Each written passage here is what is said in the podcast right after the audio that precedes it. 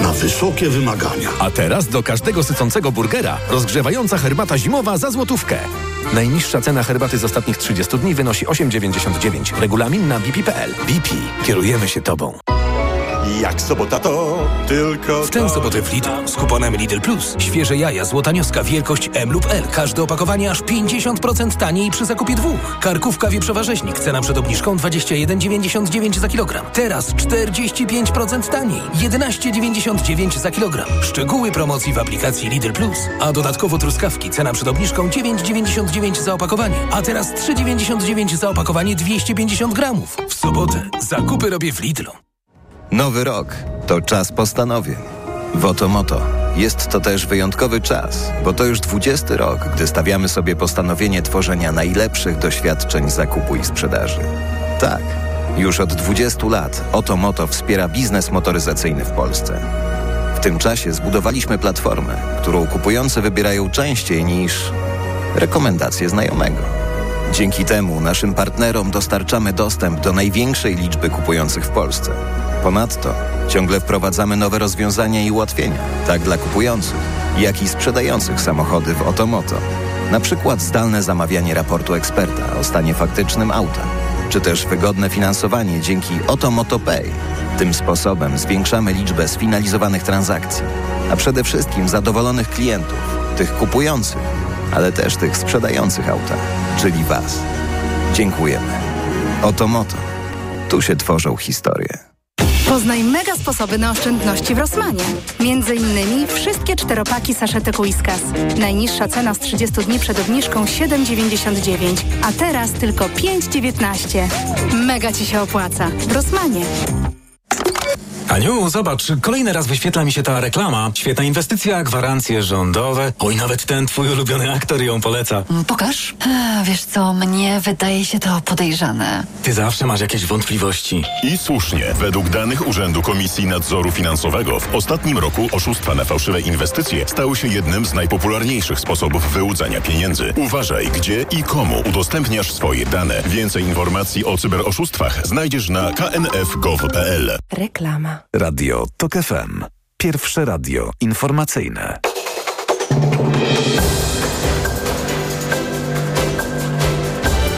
Jest 15.42. Informacje Emil Górny. Trzy osoby zostały ranne po ataku nożownika na dworcu kolejowym w południowo-wschodniej części Paryża. Poinformowała miejscowa policja. Napastnik został już aresztowany. Siły USA uderzyły na oddziały Korpusu Strażników Rewolucji Islamskiej oraz ze związane z nimi bojówki w Syrii i w Iraku. Amerykańskie dowództwo centralne podaje, że wieczorem polskiego czasu zbombardowano 85 celów, w tym ośrodki dowodzenia, centra wywiadowcze, składy rakiet i dronów. To pierwsza fala bombardowań w odwecie za atak wspieranych przez Iran bojówek na bazę w Jordanii. Zginęło tam troje amerykańskich żołnierzy, a co najmniej 40 zostało rannych. Warto zwolnić na poznańskim odcinku Autostrada 2. Uruchomiono tam odcinkowy pomiar prędkości. Na drodze obowiązuje ograniczenie dla osobówek do 120 km na godzinę, który kierowcy jednak dość często ignorowali. Kolejne informacje w TOK FM o 16. Radio TOK FM. Pierwsze radio informacyjne. Twój problem, moja sprawa. Twój problem, moja sprawa. Tego programu Państwo w tej chwili słuchacie, a ja się nazywam Anna Gmiterek-Zabłocka i zapraszam dziś na jego drugą odsłonę. Proszę Państwa, Igor Tuleja, sędzia, który stał się twarzą walki o praworządność w Polsce i o zmiany w wymiarze sprawiedliwości. Pan sędzia jest sędzią Sądu Okręgowego w Warszawie, jednocześnie aktywnie działa w Stowarzyszeniu Sędziów Justicja, ale także brał bardzo aktywny udział i wciąż bierze w Tour de Czyli takiej inicjatywie, dzięki której w całej Polsce pojawiają się prawnicy, którzy rozmawiają z obywatelami, obywatelkami, z uczniami, ze studentami, ale również z dorosłymi właśnie o Konstytucji i o tym, jakie mamy prawa. Zapraszam Państwa na rozmowę z sędzią Igorem Tuleją. Twój problem, moja sprawa. Panie sędzio, nie wiem, czy to był zbieg okoliczności, czy to była taka koincydencja czasowa, że ktoś przeczytał pana wywiad, wywiad z panem i zaczęły się zmiany, jeśli chodzi o przywracanie praworządności w Polsce, ale rzeczywiście po tym wywiadzie, którego pan udzielił Gazecie Wyborczej, w ciągu dwóch tygodni, no trochę tych zmian, jeśli chodzi o mm, przywracanie praworządności, zmiany w sądach, ale przede wszystkim na razie w prokuraturze jest sporo. Jak pan na dziś to ocenia, jak pan na to patrzy z boku, y, no i czy w dobrym kierunku zmierzamy? Nie przypuszczam, żebym był e, takim browarem na solcu, który był znakiem dla powstańców listopadowych. Natomiast rzeczywiście w ciągu ostatnich dwóch e, tygodni wreszcie e, coś się zaczęło dziać. Też oczywiście nigdy nie uważałem, żeby e, pan minister Bodnar e, był osobą ostrożną, e, która mm, coś kalkuluje. Absolutnie jestem przekonany, że jest to odpowiednia osoba, żeby mm, dokonywać reform i odbudowy mm, praworządności w naszym kraju. E, wydaje się, że to jest kierunek słuszny, e, zacząć od zmian w prokuraturze, bo póki ta prokuratura nie była niezależna, to podejrzewam, że nie dałoby się wiele zrobić nie tylko w wymiarze sprawiedliwości, ale też w całym kraju. Czy te zmiany są szybkie? Też oczywiście liczyłbym na to, że pewne rzeczy można mm, zrobić szybciej, bo mm, no, prezesem Sądu Apelacyjnego w Warszawie jest ciągle e, rzecznik SCHAP. E, funkcje e, prezesów są obsadzone przez nominatów ministra Ziobry i tak naprawdę ciągle tymi twarzami polskiego sądownictwa no to są te osoby, które dobrze poznaliśmy w, w, ciągu ostatnich ośmiu lat, czyli rzecznik Schab, rzecznik Radzik, rzecznik Lasota i inni funkcjonariusze powiązani z ministrem Ziobro. No właśnie, ale z drugiej strony coś się zaczyna dziać, bo zaczyna minister powoływać tych rzeczników ad hoc. Już mamy pierwsze nazwiska i pierwsze sprawy im przekazane, w tym od rzecznika, y, od rzecznika Jakuba Iwańca, który tutaj przy Sądzie Okręgowym w Warszawie, nazwijmy to, urzęduje. Mm, sprawa dość istotna dotycząca mm, mm, panów Mariusza Kamińskiego i Macieja Wąsika. Ale no właśnie, chciałam pana zapytać, bo od jednego z sędziów usłyszałam takie zdanie, że tak naprawdę te 8 lat pokazało, że młyny sprawiedliwości mielą powoli, ale mielą. I przyjdzie taki moment, że wszystko wróci do normy. Pan czeka na tę normę i myśli, że to będzie za kilka lat, czy raczej to jest kwestia miesięcy? Nie wyobrażam sobie, żeby mm, ta normalność wróciła za, za kilka lat. Nie wyobrażam sobie, e, żeby długo czekać. E, wydaje się, że mm, te 8 lat, e, kiedy broniliśmy tej praworządności, no to już był wystarczający okres. Trzeba teraz rzeczywiście E, energicznie, z podobną determinacją praworządność odbudowywać. I powiem szczerze, że już mam e, dosyć oglądania się e, do tyłu zastanawiania, kto powinien ponieść odpowiedzialność za zrujnowanie polskiego sądownictwa, tylko chciałbym już e, iść do przodu i rzeczywiście budować te sądy na miarę XXI wieku. E, działaniem ministra Bodnara, czyli powołanie rzeczników ad hoc, jest jak najbardziej słuszne, ale no, ciągle mamy tych e, rzeczników głównych, rzecznika Schaba i, i pozostałych i tak naprawdę no oni firmują ciągle nasze sądy. E, w całym kraju podejrzewam takich osób jest mm, znacznie więcej i powołanie tych rzeczników ad hoc pewnie jest rzeczą słuszną, ale pamiętajmy, że tak naprawdę te postępowania dyscyplinarne wszczynane przez e, rzecznika Schaba i jego kolegów, czy te działania prokuratury skierowane przeciwko e, sędziom e, walczącym o, o praworządność, to wszystko jest jest w toku, to się, to się toczy. Ja na przykład wczoraj ustosunkowywałem się do sprzeciwu ministra sprawiedliwości z września, ministra Ziobry, który nie zgodził się na umorzenie jednego z postępowań dyscyplinarnych związanych z moją osobą. Także tak naprawdę tutaj na dole niewiele się zmieniło. Ciągle spotykamy funkcyjnych wyznaczonych przez e, byłego ministra sprawiedliwości. Ciągle mijamy na korytarzach sądowych e, neosędziów. No właśnie, to powiedzmy panie sędzio, z pana perspektywy jako sędziego Sądu Okręgowego w Warszawie, ile ma pan tych postępowań dyscyplinarnych? Jak to wygląda? Kto je prowadzi? Czy to właśnie jest HAP, Radzi, Klasota? E, I czego by pan oczekiwał na dziś? Ja byłem uczestnikiem, może jestem, około ośmiu postępowań dyscyplinarnych. Nie wiem, jaki jest ich bieg. E, na pewno e, jedno postępowanie e, jest prowadzone, czy było prowadzone przez rzecznika dyscyplinarnego przy sądzie apelacyjnym. To jest to postępowanie, o którym wspomniałem, że ustosunkowałem się, ustosunkowywałem się do sprzeciwu złożonego przez ministra sprawiedliwości. Postępowanie karne prowadzone przez prokuraturę krajową tak naprawdę nie zostało jeszcze prawomocnie e, zakończone. E, można powiedzieć, że jest w toku. Ja jako Igor Tuleja w moich sprawach niczego nie oczekuję od pana ministra Bodnara. Natomiast sygnalizuję, że no, takich spraw wszczętych i prowadzonych przeciwko sędziom, E, którzy nie popełnili żadnych deliktów dyscyplinarnych, nie złamali prawa, e, wszczętych i prowadzonych przez e, rzecznika Schaba i jego drużynę. No, podejrzewam, że w całym kraju jest mnóstwo. Trwających latami. Tak, trwających latami. Natomiast wydaje mi się, że no, trzeba jakoś zaprowadzić tutaj porządek i tych skompromitowanych funkcjonariuszy odsunąć od pewnych spraw.